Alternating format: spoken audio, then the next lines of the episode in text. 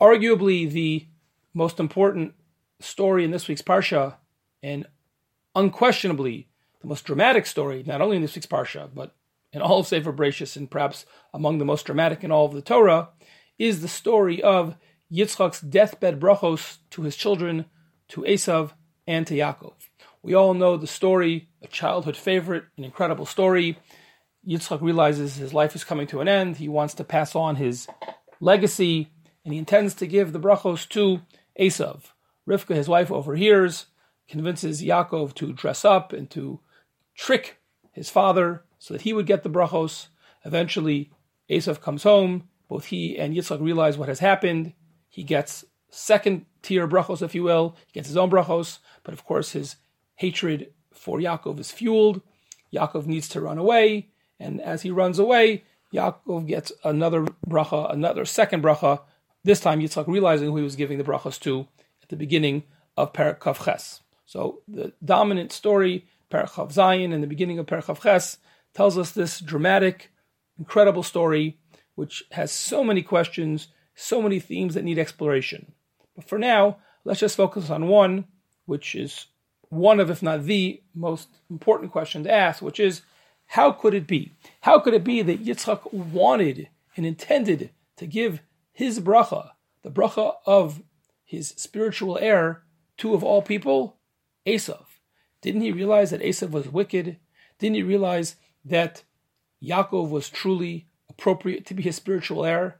How come we needed Rivka to creatively, to put it mildly, right the ship to make sure things went as planned? How could it be that Yitzchak was going to give the brachos to Esav?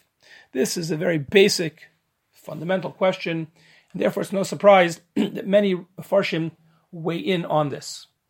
And with numerous Mefarshim offering their opinion, I'd like to divide the approaches into three basic approaches from Mefarshim. The first basic approach is that, in fact, Yitzchak did not realize, he did not realize that Esav was unworthy. The Kli Yakar points out that the phrase ba bayamim is never mentioned with regards to Yitzchak's advanced age, the way it was mentioned in last week's parsha regarding Avraham getting older. The phrase ba bayamim, says the Kli Yakar, refers to the ability to retain one's sharpness, lucidity, and full mental faculties even in advanced age. Avram had that blessing. Unfortunately, Yitzchak did not, and therefore, as a result, Hare Toabo Vayasavar Shehut Tzadik Kilo Hirgish Biram Uto. Simply speaking, says the Kli Yakar, because of the advanced age, Yitzchak simply did not understand and appreciate the true character of his son Esav. He didn't realize he was being tricked. He didn't realize that Esav was really a rasha. The Abarbanel makes a similar point, and he says, Enochanami, Yitzchak did not know. He loved Esav, and in fact, it was his love that blinded him. Unlike the Kli Yakar, who explains this is more as a natural phenomenon, the Abarbanel emphasizes ha'ahava mekalkelas hashura. He had such a love for his firstborn, he was blinded. As the pasuk says at the opening of Perchav Zayin, as Yitzchak is getting old, ki zaken Yitzchak tichhena enav meiraos. His eyes dimmed, he could no longer see. Perhaps it's meant literally, but the Abarbanel understands it to be figuratively as well, that love blinded him towards the faults and the true nature of Esav. The Da'as Zekeinim Baalei Tosafos also takes this basic approach, but has a slightly more critical analysis of Yitzchak. He says it wasn't just love, but rather bribery. We know that Esav had flattered his father, he brought him all sorts of things, he was very good at kibbud av v'em, and that got to Yitzchak, says the Das And therefore, just like the Torah tells us that Shochad is Ya'aver, Einei Chachamim, that bribery blinds even the most virtuous of judges. This kind of flattery from Esav had blinded Yitzchak to his true nature. So each one of these mafarshim gives slightly different interpretations, but they all agree on the basic premise that the reason that Yitzchak was going to bless Esav was because he simply did not know that Esav was undeserving. A second approach argues on this completely. Both the Ohr HaChaim and the Radak say, of course Yitzchak knew that Esav was a rasha. But that's exactly why he wanted to give the brachos to Esav, because he was hoping that Esav would be benefited, would be improved, would be transformed by the brachos. Ki chashav habrachot yitapech v'yetiv derachov. Says the Ohr HaChaim, he was hoping that through the brachos, Esav would be reformed and improved and transformed. And then he adds somewhat poignantly and very hu- on a human level, he says tzaddikim, and I would add it's not just tzaddikim, but any parents, they are pained when they see their children going in the wrong path, pained when their children are going off the derech, as we would say. And therefore, because of that great pain he had, seeing how wicked Esav was, that's why he gave him the brachos. The Radak makes a similar point, and he just adds that there was never an intention to give Yaakov a bracha because he didn't think he needed it. After all, says Radak, Avraham never gave Yitzchak a bracha because he didn't need it. Therefore, Yitzchak never planned on giving Yaakov a bracha because he didn't need it. He only gave the bracha or wanted to give the bracha to Esav because he knew how desperately he needed it. Last but not least is the approach of the Sforno. The Sforno argues on everything we've seen until now, and he suggests, in fact, that there was always an intention to give two brachos, just in the opposite direction is the way it played out. But there was never only an intention to give one bracha. There was always an intention to split the brachos. That first bracha was intended for Esav. If you read the words, all the bracha there is about materialism and physical bounty, nothing about spirituality, because the plan was to maximize the strengths of the two brothers. Yitzchak knew who his sons were. Esav had great physical abilities, and therefore he wanted to bless him with physical gifts. Yaakov had spiritual abilities, and his bracha was intended to be a spiritual bracha. And as the Sforno, this was supposed to be the plan that Esav would be the dominant physical one, and that would actually help Yaakov. He didn't ha- wouldn't have material blessings. That way, he wouldn't be tempted by materialism, and he also wouldn't have the responsibilities. He could just focus on spirituality, and that's why the intention was for Esav to get that bracha. In the end, it worked out the way it did, and everything, Baruch Hashem, worked out okay. But it wasn't that Yitzchak made a mistake. He had a clear plan.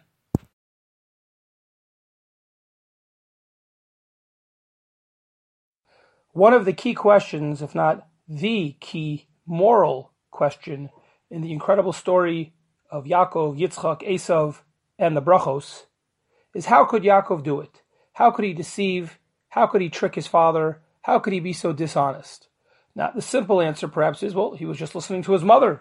But even that really begs the question, you know, if your mother tells you to do something wrong, you shouldn't do it. So this is obviously a complicated question, and there are many, many different approaches. But one approach, which seems to at least be struggling indirectly with this question, is the combined comments in two different psukim in the story offered by the Ksav HaKabbalah.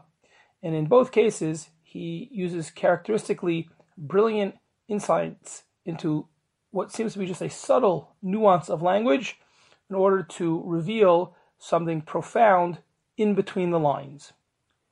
If we go back to the story, we recall that after Rivka overhears the request that Yitzchak had made to Esav to get him some food, to get him his favorite food so that he could give him the brachas, Rivka moves into overdrive. She quickly tells Yaakov what's going on and tells Yaakov that he should take care of that, get the meat, bring them food, the delicious delicacies to his father so that he can get the brachos before Esav comes back and gets the brachos.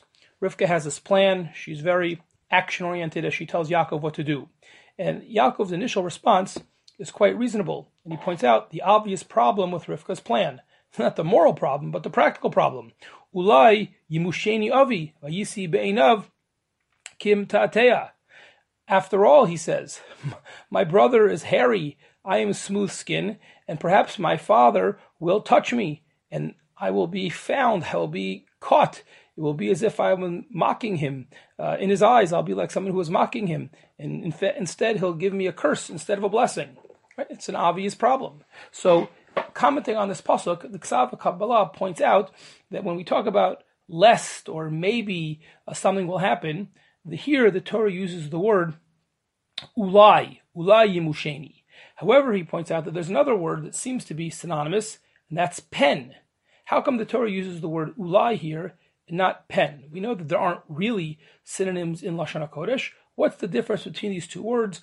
What do we understand from the story by the Torah's choice of the word ulai? And the Ksav Kabbalah suggests that the difference is as follows.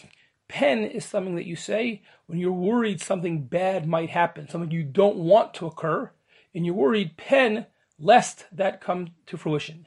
And he gives examples of that. In fact, instead of that, the Torah uses the word ulai. Says the Ksav HaKabbalah. Isn't that interesting? the way we would simply read the story, we understand that Yaakov is worried that he'll get caught. He doesn't want to get caught. He doesn't want to get found out. Well, if that's the case, says the Ksav HaKabbalah, then he should have been saying to his mother, Pen Yimusheni, lest I get found out. My father touches my skin. I get discovered. That would be terrible. But by the very fact that instead of using the word pen, he said ulai, there we see says the Ksav HaKabbalah, Mizeh Nira, Ki Yaakov Ish Tamim, Lo Haisa Da'ato Noche Levatel Ratzon Aviv.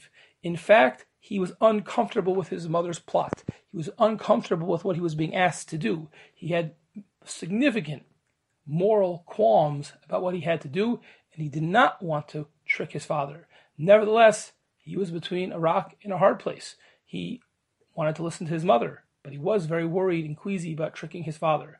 He would have preferred, says the Ksav HaKabbalah, Shivarch Aviv Asher Yachbos Levarcho. Let his father bless who he wants to bless. He didn't want to be the one who took advantage of and tricked his father. And therefore, that's why it says ulai, as if to say, in almost a subconscious way, I might get caught, and I hope I do. Ulai, something might happen, and I won't mind at all. Fascinating, fascinating insight. Continuing this theme, just a few psukim later, when nevertheless his mother responds, No, you need to do this, and don't worry if you get cursed. I'll take the heat, I'll take the curse. So immediately, what do we read in the next pasuk after that? So he went, he fetched, he got the meat, he brought it to his mother, and his mother made it into a delicious food. His father liked it, and then he was ready to get ready and dressed up into his uh, costume so that he could then go and get the brachos from his father. Says the Ksav HaKabbalah, in Safek Shaisa Bracha Chaviva Yaakov let's not misunderstand. While he might have had moral qualms about it, he certainly would have wanted to get the bracha, no question about that. And once he saw that, in fact, you know, even if he couldn't understand it, his mother is pushing him to do this, we would have expected he wouldn't have just gone to get the meat. He would have rushed and hurried. And in fact, many times we have similar situations where somebody in the Tanakh, one of our great heroes, is doing something very important, and certainly this would um, satisfy the standards of being called critical or important. And we see that the Torah goes out of its way to tell us that somebody ran or somebody hurried. We see this with Yaakov when he ran and hurried to take care of the guests who came to his tent. We saw this last week with Eliezer rushing and hurrying to approach Rivka once he saw her. Says the Ksav HaKabbalah, giving numerous examples of this. How come we don't have a similar pasuk of Zrizus, no similar word, no similar phrase in this pasuk that indicates that Yaakov ran. V'hailo Yaakov lemaher, he's dareis b'havas hagidim le'imo. He should have been rushing, he should have been going with great enthusiasm and alacrity. And yet, there's no word, there's no mention of any mila dezrizu. There's no word or many indication that he was rushing or hurrying to do anything of the sort. And therefore, says the Ksav HaKabbalah, what can we deduce from this omission? Nevertheless, what do we see from this? He says, in fact, this is Yored. This indicates, this teaches Shalo Haya Mizdarez B'Davar Lioso Kemirma Esaviv Raglibo Onso Lasos Ratzon Imo. In fact, this is a further example of his mixed feelings and his very uneasy feelings and qualms about tricking his father. He didn't rush. The reason the Torah doesn't tell us he rushed is because he didn't rush. And why didn't he rush? Because even though he was forced, he was onus to listen to his mother, he did it without his heart. His heart was just not in it. He couldn't bring himself to rush. He wasn't enthusiastic about it because he really felt guilty about it. So, while there's still more to say on this complex and fascinating question about Yaakov's behavior, the Ksav HaKabbalah, with two different comments based on two different subtle word uh, diukim, shows us that there's something much more complex in between the lines than we might have otherwise realized.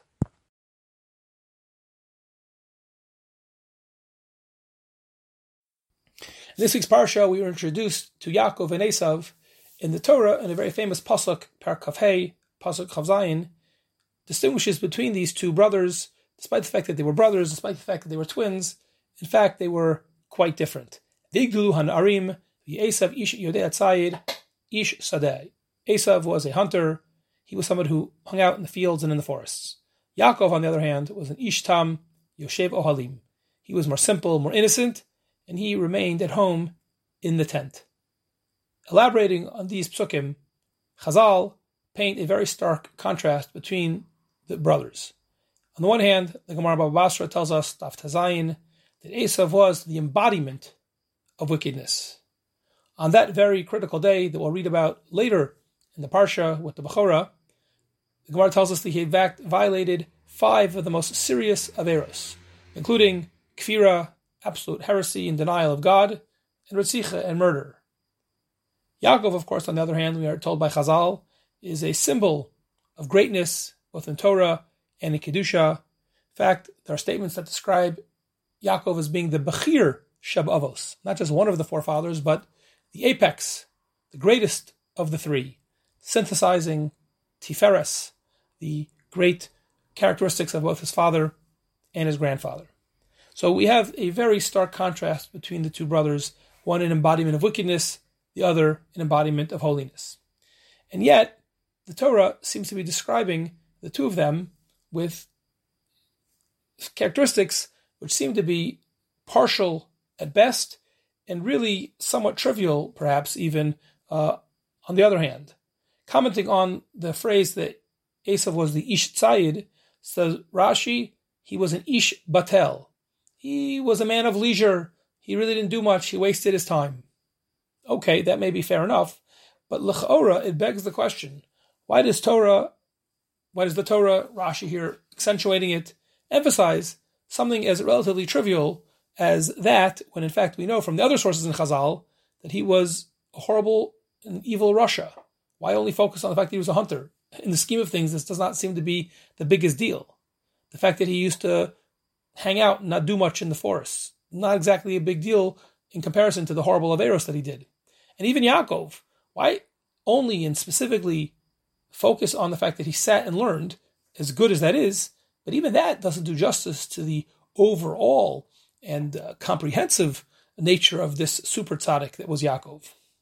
In order to answer these questions, Rav Shimshon Pincus, in his Sefer Tiferes Shimshon, suggests that in fact, evidently, the Torah is telling us that these characteristics are actually the key to understanding the entire personalities of both Yaakov and Esav. The pasuk in describing Esav's personality as a man of the field, as Rashi explains in Ish Batel, it means, says Rav Pincus, that his nature was that he was the type of person who enjoyed hanging out, roaming the fields, not doing much, hunting for fun. As we might say in the current vernacular, he was a chiller. He enjoyed chilling. And says Rav Pincus, what the Torah is telling us is that that's who he was in his essence. And it was as a result of that personality defect, the fact that in his essence, he wasn't a productive, hardworking person, but rather a lazy person who just liked to hang out and do nothing and enjoy himself. Because of that, as a result of that, mamela, it is that horrible character defect, that deficient attitude, which led to his egregious sins. Rav Pincus points out that the pasuk in Iyov and Parak says, "Va'ayir pera Adam Ivaled. From a wild donkey, a man will be born. And Pincus explains this in, consistent with what he's saying about Esav, that we are all innately and naturally, naturally and originally born as wild and untamed. And therefore, we have to work on ourselves to develop ourselves into the right kind of person.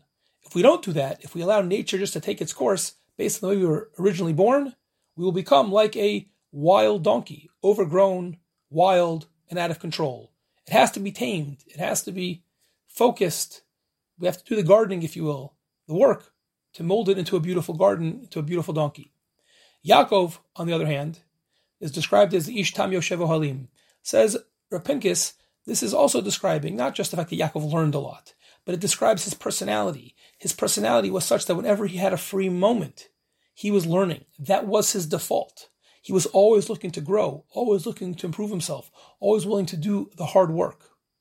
And that is what Memela leads to all the great accomplishments, Yaakov ultimately being the Bechir Shabavos. So really the Torah is not emphasizing something that's relatively unimportant, but in fact the Torah is getting to the heart, the kernel, the key characteristic and defining character traits that differentiated Esav from Yaakov, the key characteristics, the key character traits that led Esav to becoming the wicked person that he was, that led Yaakov to becoming the great person that he was. As Rav Pincus, this is not just true about our overall orientation and the direction of a person's life, but it's also true even just on a daily basis, he says, in very practical and down to earth musr for each and every one of us.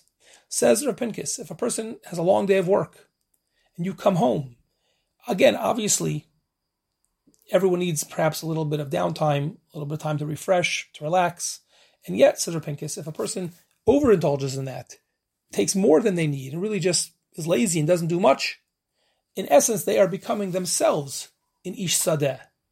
On the other hand, if a person, despite being tired, coming home from work, spending a little time with the family, eating, resting up a little bit, but then whatever free time remains, uses that to do mitzvos, to learn Torah, to go to a shiur, to help out in the community, to do chesed, etc., etc., then you are a Yoshev Ohalim. Says Pincus, this is a very profound point. Ultimately, we are defined by what we do with our free time. We all have certain obligations which we are bound by, responsibilities to our job, perhaps responsibility to other people, especially our family. But every person has some degree of some amount of free time. How we choose to use that free time ultimately defines who we are in our essence and the trajectory of our lives. That is the story of Yaakov and Esav, and that is what is being alluded to in the pasuk here in our parsha.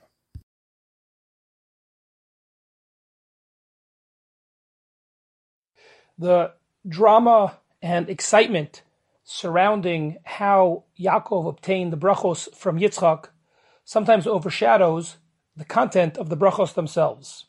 But the Torah tells us in Perak Kav Zayin, Pasuk Chavches, that Yaakov received the following bracha: in lecha ha'elokim bitala shamayim umishmane haaretz, and Hashem give you from the dew of the heavens, the fatness of the earth, v'rov dagan v'tirosh, and an abundance of grain and wine. The psukim continue, the bracha continues, telling Yaakov that he, people will serve him, other regimes will prostrate themselves before him, you will lord over your brothers, etc., etc. Anyone who blesses you will be blessed, anyone who curses you will be cursed. Wonderful, beautiful, fantastic brachos. However, Chazal note, and really anyone with a sensitive eye should already be bothered by the peculiar nature and the syntax in the opening word of the bracha. V'yitein lecha. And Hashem will give you. Vital Hashemayim Mishman Eretz. It's a weird way uh, to begin a sentence, grammatically or from any other perspective. And God will give you. That's not how you start a bracha. Forget the technicalities of grammar. Just it doesn't make sense. If you'd already said one or two things, and Hashem will give you Vital Hashemayim Mishman Eretz. But why would Yitzchak begin with the words V'yitein lecha? So Rashi quotes a medrash from the Bereishis Rabbah in Parsha Samach Vav, very famously, that Vav, uh, as a introductory letter, we know can mean and, true, but Vav also has a connotation of repetition. And therefore says the medrash, what the bracha really is, is Yitain v'yachsor v'yitain. Yitzchak is blessing Yaakov that Hashem will give you tremendous amounts. But don't worry, because if that ever runs out, Yachsor v'yitain. Hashem will give you more. Every time you need, Hashem will keep on giving you. Yitain v'yachsor v'yitain.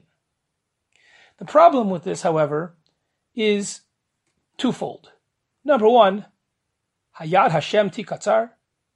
Is it really impossible for Hashem to just give everything Yaakov needed at once? Why would Hashem choose?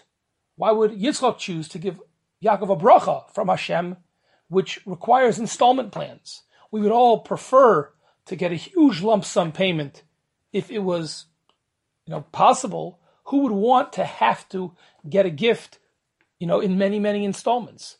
Well, usually people make donations or make mortgage payments and the like over time in installments because they have to. But does Hashem have limits? Couldn't Hashem give Yaakov everything he wanted at once? Why would he do it in an installment plan? Why is that a good thing? Why is that the bracha? Moreover, this question, in a certain sense, is strengthened when we consider that after Esav prevails upon his brother, that on his father, excuse me, that he should also receive a bracha. One of the things that Yaakov blesses him is quite similar. In Pasuk Lamates, we read that V'yan Yitzchak Avi Vayomer Elav, that what did Yitzchak bless Esav? Hine mishmaneh haaretz ye moshavecha, that the uh, fatness of the earth will be your dwelling. And we tell Hashemayim Me'al. And not only that, but also of the dew uh, of the heavens Me'al, from above. And on some level, it seems like Esav's bracha is actually better. Unlike Yaakov, who's getting these small, you know, installment plans, but he keeps on needing a handout. When it comes to Esav, it's Mishman Haaretz Ye Moshavecha. It sounds like something much more permanent, as if the Shmani Haaretz will be his address. You know, he's really living the good life in a very permanent sense. So how do we understand Yaakov's bracha in and of itself, the Yitain, the Achsar of Yitain, and certainly how does it stack up to the eventual bracha that Esav received?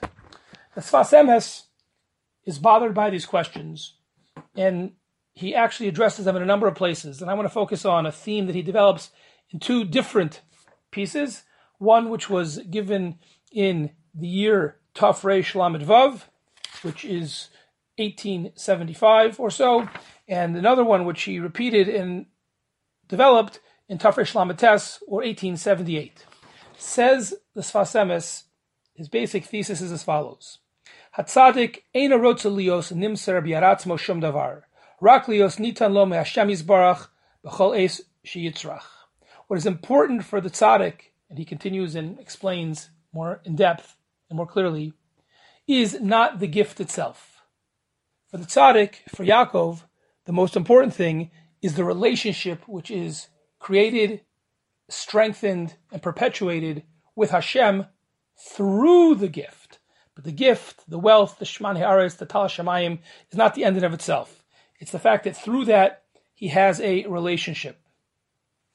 In that sense, he says, Tzarech lios chashuv be'enei ha'adam, tzad hanasina shakarish baruch nosin lo, miguf hadavar haniten. The very fact that it's coming from Hashem is more important than the guf hadavar, than the gift itself. Therefore, the greatest blessing Hashem could give Yaakov was yitain v'yachzer v'yitain. You'll have everything you need, but it'll be in a way which you'll need me. You'll daven to me. You'll come close to me, and each time you come to me, I'll give you. But that will require and maintain an ongoing relationship. On the other hand, when it came to Esav, Mishman Haaretz Yeh Moshavecha, you'll have everything you need, and therefore you'll have no need for me, and I'll have no need for you. You'll be out of my life, so to speak, I'll be out of yours. There'll be no connection whatsoever. As the Sfas Emes elaborates on in the second piece that I mentioned, Ule Esav Amar Shielo Hatzarichlo Yeh Eich You'll get it. What, some way or another, you'll get it, but it won't be from a direct connection to me. It won't be part of an ongoing relationship with me. And this, says Sfas Emes, is the defining difference and the essence of the bracha to Yaakov. What he says is the Nesina Shabirach Yaakov was the Dvekos B'Kabbalas Hashefa Miyad Hanosein Baruchu. Ze Iker HaBracha. It's not the material gift. It's the relationship that comes with the gift. And if the Iker is the relationship, then the ongoing small gifts, in a certain sense, will foster and enhance that relationship over time much more than one big gift, which would never acquire any ongoing communication between HaKadosh Baruch Hu and Yaakov.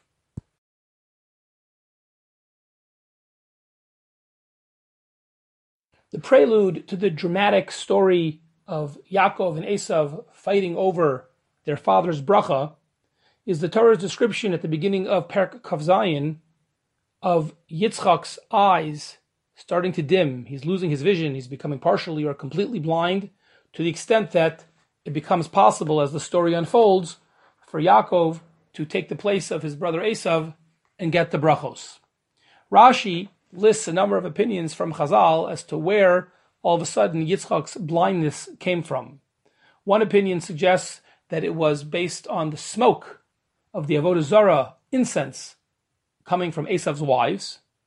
A second opinion in the Medrash suggests that it goes back much earlier to the Akedah, when Yitzchak was laying on the altar and about to be killed by his father. He looked up to Shemayim, to the heavens, and the angels were crying, and a tear or tears fell from the angels into his eye, and that dimmed his vision and eventually took away his sight. And finally, the third opinion that Rashi quotes is that it was actually completely new, but it was directly Hashgacha Pratis. Hashem engineered this to happen at this moment to create the possibility to allow Yaakov to eventually get the Bechorah. Of course, there's an alternative possibility suggested by the Ramban that it was simply a natural result of old age, something similar to what we'll read about at the end of Bereshis that actually occurs to Yaakov in his old age. Be that as it may, we have the first uh, description of somebody who is blind in the Torah, and this gives rise to a very fascinating halachic discussion about what is the status of a summa, of a blind person in halacha, is he or she obligated in the mitzvos like a healthy, sighted person or not? The Gemara in Kedushin on Daf Lamed Aleph, Amad Aleph, quotes the opinion of Rabbi Yehuda, who says that a blind person is actually patur, exempt from all mitzvos. The Gemara continues and tells us a story of the great sage Rav Yosef, himself tragically blind, and how Rav Yosef offers to make a kiddush, to make a celebratory meal, if someone will confirm to him that the halacha is like Rav Yehuda. After all, Rav Yehuda says blind people are exempt, but Rav Yosef himself was doing all the mitzvos, and therefore he assumes that if the halacha is like Rav Yehuda and he's doing all these mitzvos, even though he's not obligated, he'll get a tremendous amount of reward, and that's such good news. It made him so happy, he was willing to make a celebration. The story continues, however, and he realizes that in fact it's not the case, that the halacha is gadol metzuveh v'oseh. You actually get more reward for doing a mitzvah that you're obligated in than if you volunteer for something that you were not obligated in. And therefore, if Yosef doesn't miss a dime, he says, okay, in that case, I'll make a kiddush, I'll make a celebratory meal if you'll tell me that the halacha is not like Reb Yehuda. That in fact I'll get more reward because I am obligated and gadol metzuveh v'oseh.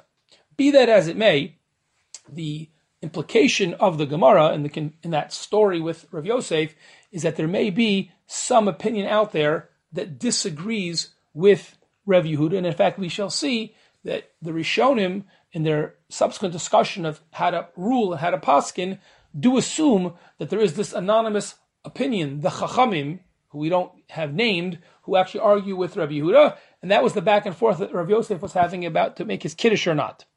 Before we get to that final conclusion and ruling about whether blind people are obligated or not in mitzvos, there's a very interesting discussion in the Achronim about understanding Rav Yehuda's opinion. Rav Yehuda said that blind people are patur for mitzvos.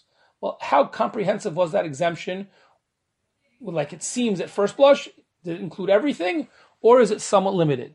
So the prima actually has a very well-known position, very famously, a chiddush, that even according to Rabbi Yehuda, it did not mean the blind person is, is exempt from all mitzvos. Says the Pri Megadim, even according to Rabbi Yehuda, a blind person is exempt only from positive mitzvahs, mitzvahs say. But even Rabbi Yehuda would agree that a blind person is absolutely obligated in all of the mitzvahs alotase, all of the negative commandments. The Noda Yehuda in a tshuva rejects this position of the Pri Megadim based on a comment that Tosfos makes. Tosfos says that the Chachamim came along and obligated blind people in all mitzvos. Rabbi Yehuda says they're patur. The Chachamim had to come along and obligate them. And why did the Chachamim come along and obligate them? Because otherwise, a blind person would be indistinguishable from a non-Jew, and that would be a untenable reality. That's what Tosfos says. So comes along the Noda Yehuda and says it seems clear by implication that Tosfos is rejecting the Pri Megadim, because according to the Pri Megadim, a blind person is obligated in all the lotases in which case that would already be sufficient basis to distinguish a blind person from a non-Jew. Why would the Chachamim have to come on and give a special takana if blind people are already distinguishable from a non-Jew in that they keep all the lotases? The fact that Tosfos says the Chachamim felt the need to add a new additional layer, a new additional rabbinic mitzvah, because otherwise the blind people would be indistinguishable from a non-Jew, in, implies clearly, says the Noda Yehuda, that according to Tosfos, the blind person was totally patur. Ase, lotase, positive, negative, totally exempt. In that case, they really are no different than a non-Jew. and added. So here you have a fundamental machloket. According to the Noda Yehuda, Rabbi Yehuda's view is that they were totally exempt. According to Pri Megadim, they were only exempt from the assays. In a twist, the Minchas Chinuch says, even if you want to assume that they were exempt like from everything, like the Rabbi Yehuda, even that doesn't really mean everything. After all, says the Minchas Chinuch, it's inconceivable that a blind person would have less obligation than a non-Jew. And we know that a non-Jew was obligated in the Sheva Mitzvahs B'nai Noach, the Noachide laws. So that would be a 2b. The Pri Megadim says obligated in all the lotases. The Noda Yehuda says midaraisa patur from everything. And Mechas says everything doesn't mean everything. It even means, it includes, I should say, the mitzvahs b'nai Noach. In terms of the psak, there's a machlokas rishonim on how to paskin, but we generally follow the view that we reject Rav Yehuda, that there is this opinion of Chachamim anonymously who argue on Rabbi Yehuda, and most poskim assume that we paskin like them. For example, the Shulchan Aruch tells us in Orach Chaim Siman Nun Gimel that a blind person asuma could serve as a chazan, and the Mishnah Berurah explains because we paskin against Rabbi Yehuda, and we paskin that asuma is in fact chayav in all mitzvos.